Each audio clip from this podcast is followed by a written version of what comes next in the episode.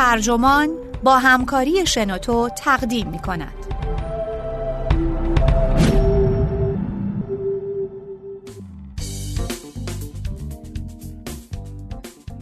یافته های من درآوردی در روانشناسی آمیانه. نوشته کریستیان جرت.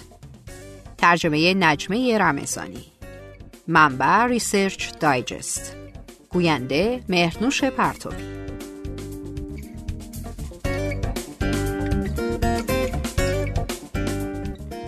ما همه به نوعی روانشناسانی غیر حرفه‌ای هستیم. ما خود تجربه دست اول از بشر بودن داریم و سالها عمر خودمون رو صرف ملاحظه رفتار خود و دیگران در موقعیت‌های مختلف کردیم. این درونیابی به روانشناسی آمیانه دامن می‌زنه و این نوع روانشناسی گاهی با یافته های روانشناسی علمی هم پوشانی داره اما اغلب اینطور نیست.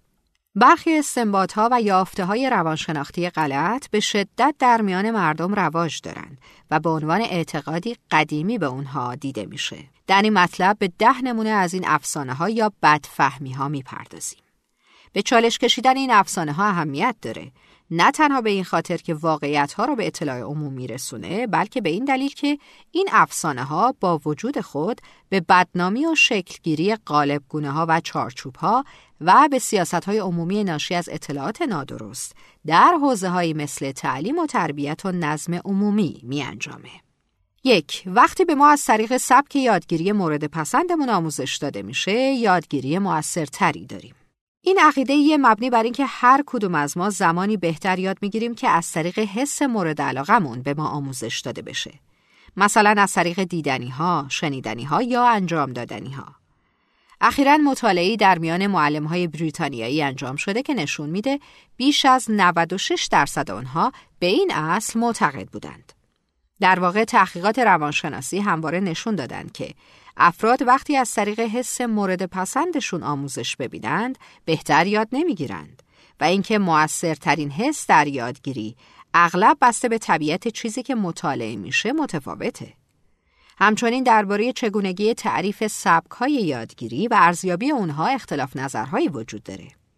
بیشتر مقیاس‌های منتشر شده برای ارزیابی سبک‌های یادگیری قابل اعتماد نیستند. چون در هر آزمون نتایج متفاوتی از اونها حاصل میشه و اغلب با عملکرد یادگیری واقعی افراد هم ارتباطی ندارند. دومی که حافظه انسان مثل ضبط آنچه را که اتفاق میافته ثبت می‌کنه. استعاره ضبط برای حافظه مناسب نیست چرا که نشانگر سطحی غیر واقع گرایانه از دقت و پایندگیه. در واقع ذهن ما نسخه مختوش از اون چیزیه که اتفاق افتاده و در طول زمان دستخوش تغییر میشه. با این حال چند سال پیش در بررسی حدود 2000 نفر مشخص شد که 63 درصد این افراد بر این باور بودند که ذهن مثل دوربین فیلمبرداری عمل می‌کنه. این بدفهمی به بدفهمی های دیگه مثلا درباره قابلیت اعتماد به شهادت شاهدان عینی دامن می‌زنه. برای نمونه بسیاری از قضات و نیروهای پلیس معتقدند که هرچه یک شاهد به حافظه خودش اعتماد بیشتری داشته باشه احتمال دقت او بالاتره. اما تحقیقات روانشناسی نشون میدن که اعتماد و دقت رابطه متقابلی ندارن یا اگر هم داشته باشن این ارتباط ارتباط ضعیفیه. سوم اینکه بزهکاران خشن معمولا بیماری روانی دارن. وقتی افراد که دارای مشکلات سلامت روان هستند دست به جرایم خشونتبار می‌زنند رسانه ها به شکلی نامناسب به این موضوع می‌پردازند تعجبی نداره که ارزیابی ها نشون میدن که بیشتر مردم معتقدند افرادی با بیماری روانی ذاتا خشن هستند. در واقع بنا به نظر اسکات لیلیان فیلد و همکارانش در پنجاه افسانه مهم روانشناسی آمیانه شواهد نشون میدن که دست کم 90 درصد از افرادی که دچار بیماری روانی هستند مرتکب جرایم خشونتبار نمیشن و اکثریت قاطع به ذهکاران خشن از نظر روانی بیمار نیستند. در بعضی بیماران وضعیتی خاص مثل داشتن توهم‌های فرمان دهنده است که باعث میشه به اونها گفته بشه دست به چه اقداماتی بزنند. احتمال زیادی وجود داره که این افراد به ندرت در واقعیت به خشونت دست بزنند. در یک فراتحلیل مهم در سال 2011 اینطور نتیجه گیری شد که لازم 35 هزار بیمار پرخطر دچار اسکیزوفرنی تحت مراقبت دائم یا حبس باشند تا تنها از یک مورد قتل بیگانه توسط بیمار جلوگیری بشه. چهارم، ازدهام جمعیت سبب میشه افراد احمق و خطرناک بشن. مرسومه که بعد از حادثه اضطراری که ناشی از ازدهام جمعیته گزارش هایی نوشته میشه که طبق اونها جمعیت با وحشتی کورکورانه فرار می‌کردند. این برداشت حاصل میشه که وقتی در گروهی انبوه قرار داریم عقلمون رو از دست میدیم و هر کسی تنها به فکر خودشه. تحقیقات روانشناسی درباره رفتار جمعیت این ویژگی رو رد می‌کنه و نشون میده که وحشت به ندرت اتفاق میفته و اغلب افراد به همدیگه کمک می‌کنند. به طور خاص وقتی افراد نوعی هویت مشترک رو حس می‌کنند احتمال همکاری بالا میره. این یافته رو روانشناسی به نام جان دروری به دست آورد که تا حدی هم مبتنی بر مصاحبه های او با افرادی بود که در واقعیت در موقعیت های استراری قرار گرفته بودند. مثلا در ازدهام جمعیت کنسرت فتبوی سلیم در ساحل برایتون در سال 2002 دروری و همکارانش استدلال می کنند که این مسئله ضرورتهایی رو در خودش داره که منجر میشه مقامات مسئول موقعیت های اضطراری رو کنترل کنند. اونها نوشتن میشه اطمینان داشت که جمعیت ها اجتماعی تر از اون چیزی رفتار می کنند که افراد دخیل در برنامه ریزی بحران تصورشون رو می کنند. پنجم، اوتیسم حاصل نورون های آینه شکست است. و بسیاری دیگه از افسانه ها درباره اوتیسم. عصب پژوه مشهور کالیفرنیایی رامچاندران در سال 2011 نوشت علت اصلی اوتیسم آسیب نظام نورون‌های آینه‌ایه. نورون‌های آینه‌ای سلول‌هایی هستند که وقتی خودکاری رو انجام میدیم یا دیگری رو در حال انجام اون کار می‌بینیم واکنش نشون میدند. فرضیه اوتیسم آینه شکسته نظر جذابیه که خیلی خوب پوشش داده شده و هر از گاهی نویسندگان دانش عمومی اون رو بازیابی می‌کنند. برای نمونه ریتا کارر در روزنامه دیلی میل نوشت افراد مبتلا به اوتیسم اغلب فاقد حس همدردی هستند و فعالیت های نورون های آینهشون کمتره. اما در بررسی 25 مطالعه مرتبط که در سال 2013 منتشر شد، شاهدی برای اثبات این فرضیه پیدا نشد و مطالعه دیگه در همین ماه شواهد متضاد بیشتری عرضه کرد. این تنها یکی از بدفهمی ها درباره اوتیسمه.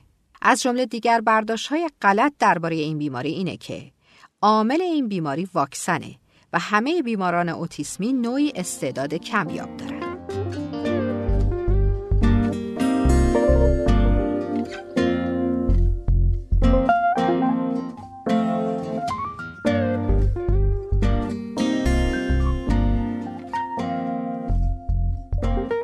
ششم، بینایی به سیگنال های خارج شده از چشم وابسته است. در واقعیت بینایی انسان به های نوری وابسته است که به شبکه چشم برخورد می کنند. اما دست کم بر اساس بررسی های انجام شده در دهه 1990 و 2000 هنوز بسیاری عقیده باستانی و اشتباه را باور دارند مبنی بر اینکه بینایی حاصل عملکردی متضاده اون هم این عقیده که بینایی حاصل شعاهایی که از چشم خارج میشن برای مثال حدود یک سوم دانشجویان معتقد بودند وقتی می‌بینیم چیزی از چشمانمون بیرون میاد. نمی‌دونیم دقیقا چرا این بدفهمی سرسختانه ادامه پیدا کرده. اما میشه حد زد به خاطر اینکه از دیدگاه تفکر شخصی همه چیز در بیرون ظاهر میشه و همچنین به خاطر تجربه رایج در میان افراد که حس می‌کنند کسی به اونها خیره شده میشه به یک چنین باور اشتباهی رسید.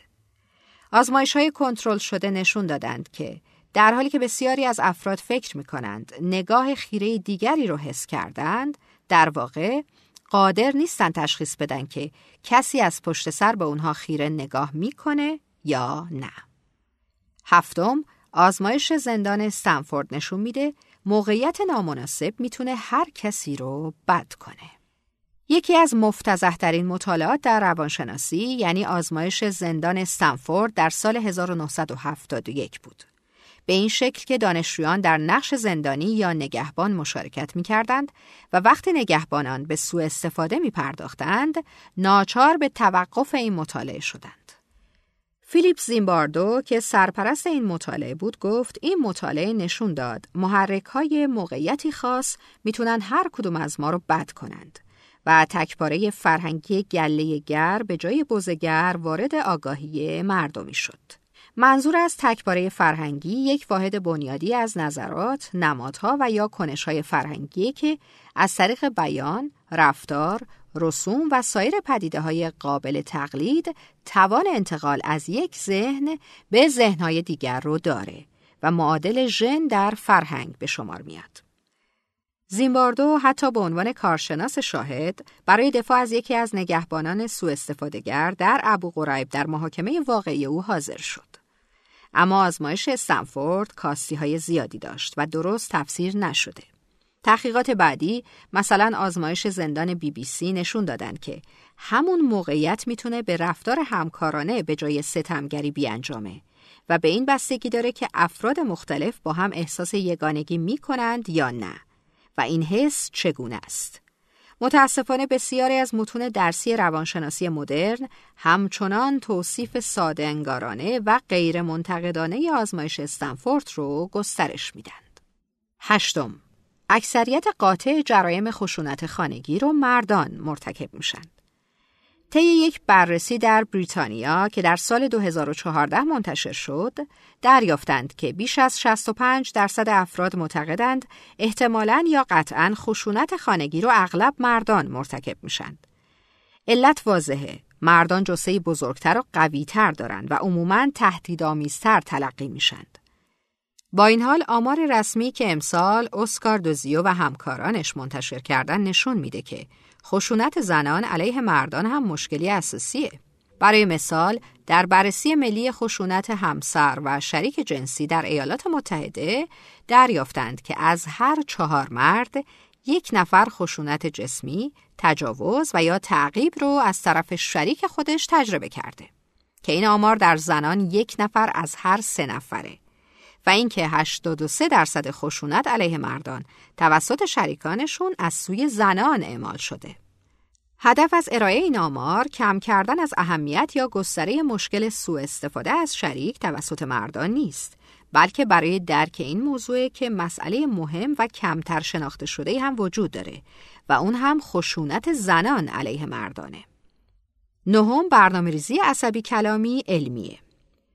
درسته که معدودی از روانشناسان در برنامه ریزی عصبی کلامی یا NLP تعلیم دیدند و کاربرد اون رو توصیه می کنند، اما جدا خطاست که فکر کنیم NLP در یافته های علمی روانشناسی یا عصب شناسی ریشه داره. در واقع این نظام که اغلب به عنوان روشی برای دستیابی به موفقیت شخصی بالاتر عرضه میشه در دهه 1970 به دست دو معلم مذهبی خودیاریگر ایجاد شد. این دو نفر بعد از مشاهده روان درمانگرهایی که با مراجعان خودشون کار می‌کردند، اصول روانشناختی خودشون رو شکل دادند. NLP سرشار از ادعاهای اشتباهه که علمی به نظر می‌رسه. مثل اینکه هر کدوم از ما یک نظام بازنمودی ترجیحی برای تفکر درباره جهان داریم و اینکه بهترین راه برای تأثیرگذاری بر یک فرد اینه که نظام ترجیحی او رو منعکس کنید. ارزیابی جدلی تمامی ادعاهای برنامه های NLP نشون داد که اکثریت قاطع اونها محمل هستند. در بسیاری مواقع این مسئله ضرری نمیرسونه اما در سال 2013 خیریه توقیف شد و مدیرانش فراخونده شدند.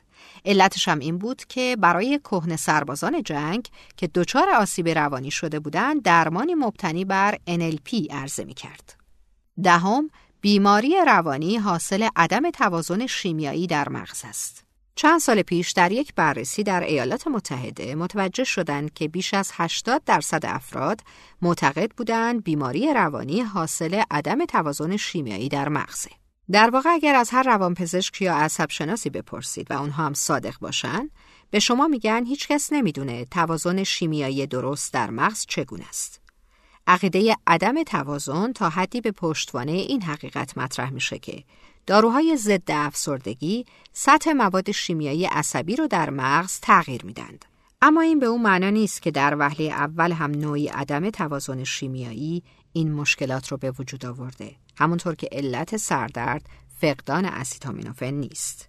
در واقع بسیاری از افرادی که از مشکلات سلامت روان رنج می‌برند و همینطور افرادی که میکوشند سلامت روان خودشون رو به دست بیارن بر این افسانه سهه می‌گذارند. تا حدی به این خاطر که می‌خوان به موقعیت مثل افسردگی و استراب وجه و اصالت پزشکی ببخشند. اما تحقیقات نشون دادند که توصیف های زیست شناختی بیماری روانی شامل نظریه عدم توازن شیمیایی می‌تونه بدنامی اون رو بیشتر کنه.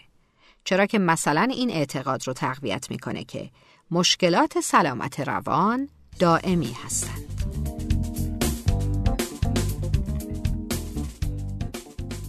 دوستان عزیز از اینکه این مقاله رو شنیدید از همه شما سپاس گذاریم. شما عزیزان هم اگر موضوع های جذاب و جالبی رو مد نظر دارید که فکر می‌کنید که مطرح کردن و ارائه مقاله هایی در مورد اونها به عنوان پادکست های صوتی می‌تونه برای بقیه عزیزان هم جذاب باشه حتما شنوتو رو انتخاب بفرمایید و پادکست های صوتی خودتون رو برای شنوتو ارسال کنید. خیلی متشکرم.